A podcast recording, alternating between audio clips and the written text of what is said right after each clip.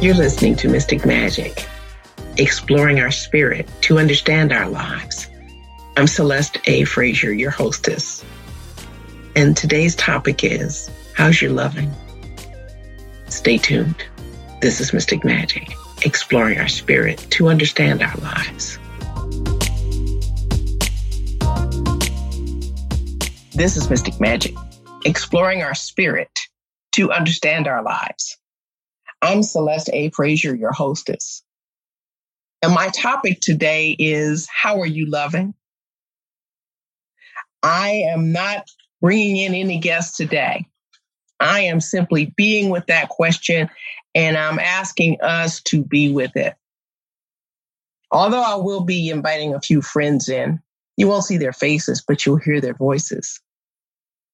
I remember a song way back in the day called I've Got Love on My Mind. Whether it's Valentine's Day or whether you've met someone, you want to feel confident to express love. Is the reason to do so merely to get love?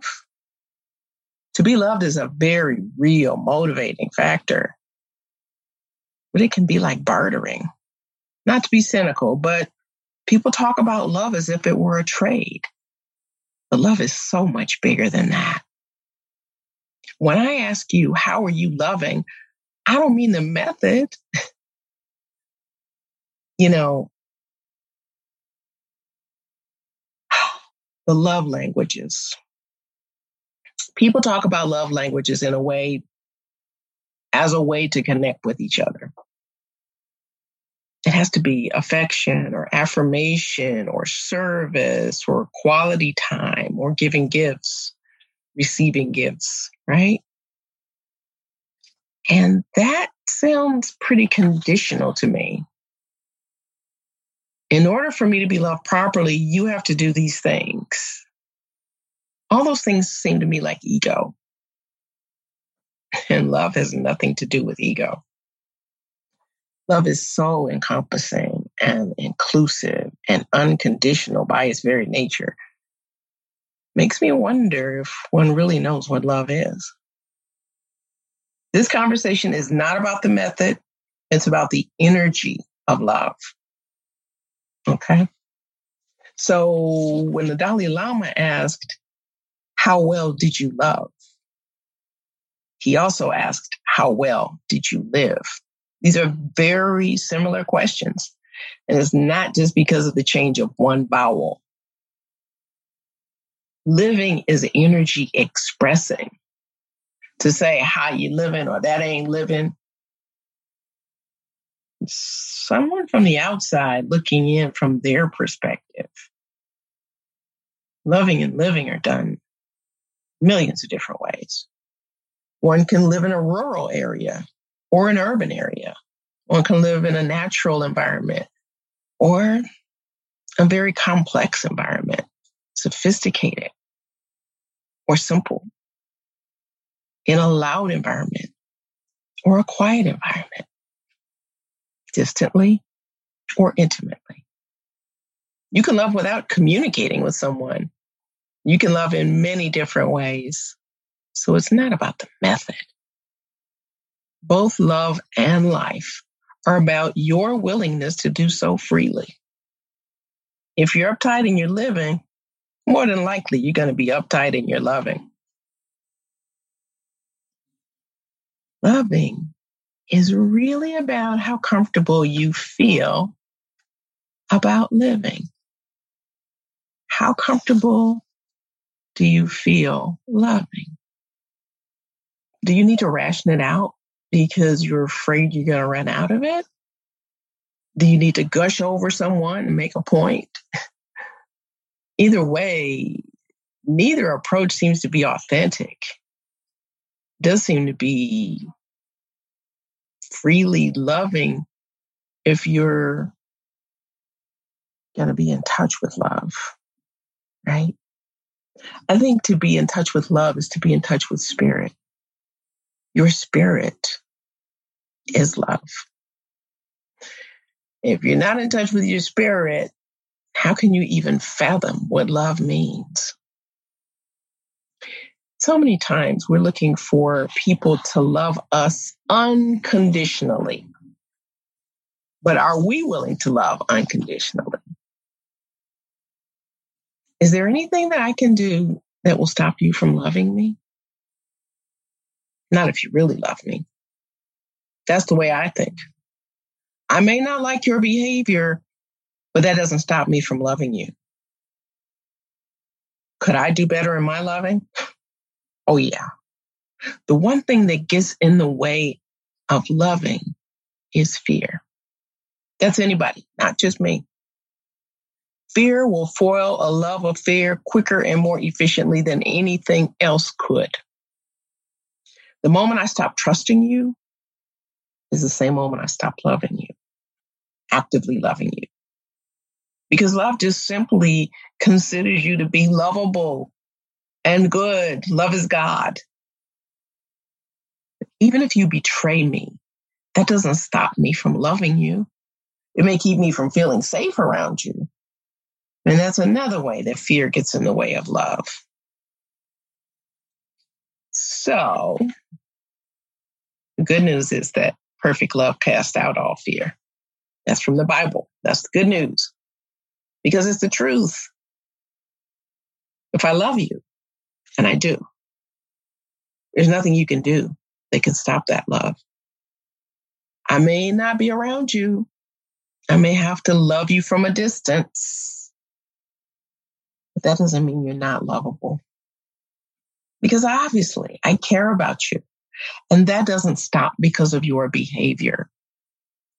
So many of us rely on each other's behavior in order to say that they love you or allow themselves to love you. A Course in Miracles says Anger always involves projection of separation, which must ultimately be accepted as one's own responsibility. Remember that phrase, you make me so mad. Nobody can make you mad. The tendency is for us to believe that we've been attacked. And my attack is justified in return. And somehow I'm not supposed to be in any way responsible for it. All this is happening in our minds. Responding with anger to persecution is equating yourself with the destructible. Do you think you're destructible? I'm not destructible. Doesn't matter what you believe, but what you believe is what you're going to teach. May not be a classroom teacher, but life itself is a classroom. And life gives us many opportunities to express how we feel. We show it, we say it, we live it in a way that is in total alignment with what we believe. I love Howard Thurman. And so I like to quote him. He's written some wonderful thoughts about love. Ah, he talks about love, and I'm just going to give a little excerpt from his poem entitled The Greatest of These, and that's in his chapter, The Will to Love, inside of his book for the Inward Journey. Talking about love, he says, the fruit it bears sustains the nerve, strengthens the weak, the insecure, breaks the chain of fear that holds the mind of men and hates embrace. Love condemns the things that shrink the soul. It is the precious bane for those who seek to know the way of God among the sons and daughters of men. It meets us where we are. Cruel, lustful, greedy, callous, of low design. It treats them there as if they were full grown and crowned with all that God would have them be for love's own sake. And that alone, men, women do with joyous hope and quiet calm, what no command of life or death could force of them if love were not. To be God's child, to love with steady mind, with fervent heart, this is to know the truth that makes us free. Now, I swapped out a few pronouns because back in those days, they thought there was only one pronoun. They couldn't seem to find a she or her or a they and all of that. So, what I get is how precious love is, how intrinsic it is to our being, how it is in the very texture of our nature, of our thinking, of our beingness. And so Ernest Holmes felt the same way. He said that this spiritual universe must be one of pure intelligence and perfect life, dominated by love, by reason, and by the power to create. Seems an inevitable conclusion. This life is dominated by love.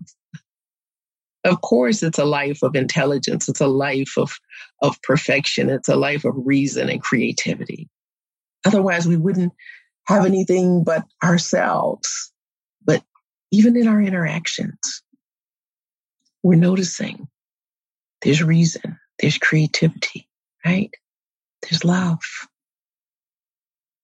So, love, Ernest Holmes says, is running through light, life. He says, We've not read the sermons written in the stones, nor interpreted the light of love running through life. You know that light is just love, just love. Love allows us to see. Life, light allows us to see, right? He says love is at the center of man's being and the calm, continuous pulsations of life are governed by love. Our very breathing, our breath, our pulse is governed by love. And Rumi, Rumi tells us if the beloved is everywhere, the lover is a veil. But when living itself becomes the friend, lovers disappear. Life is our friend. Life is God. God is love. So, how are you loving? Thanks for tuning in today. This is Mystic Magic exploring our spirit to understand our lives.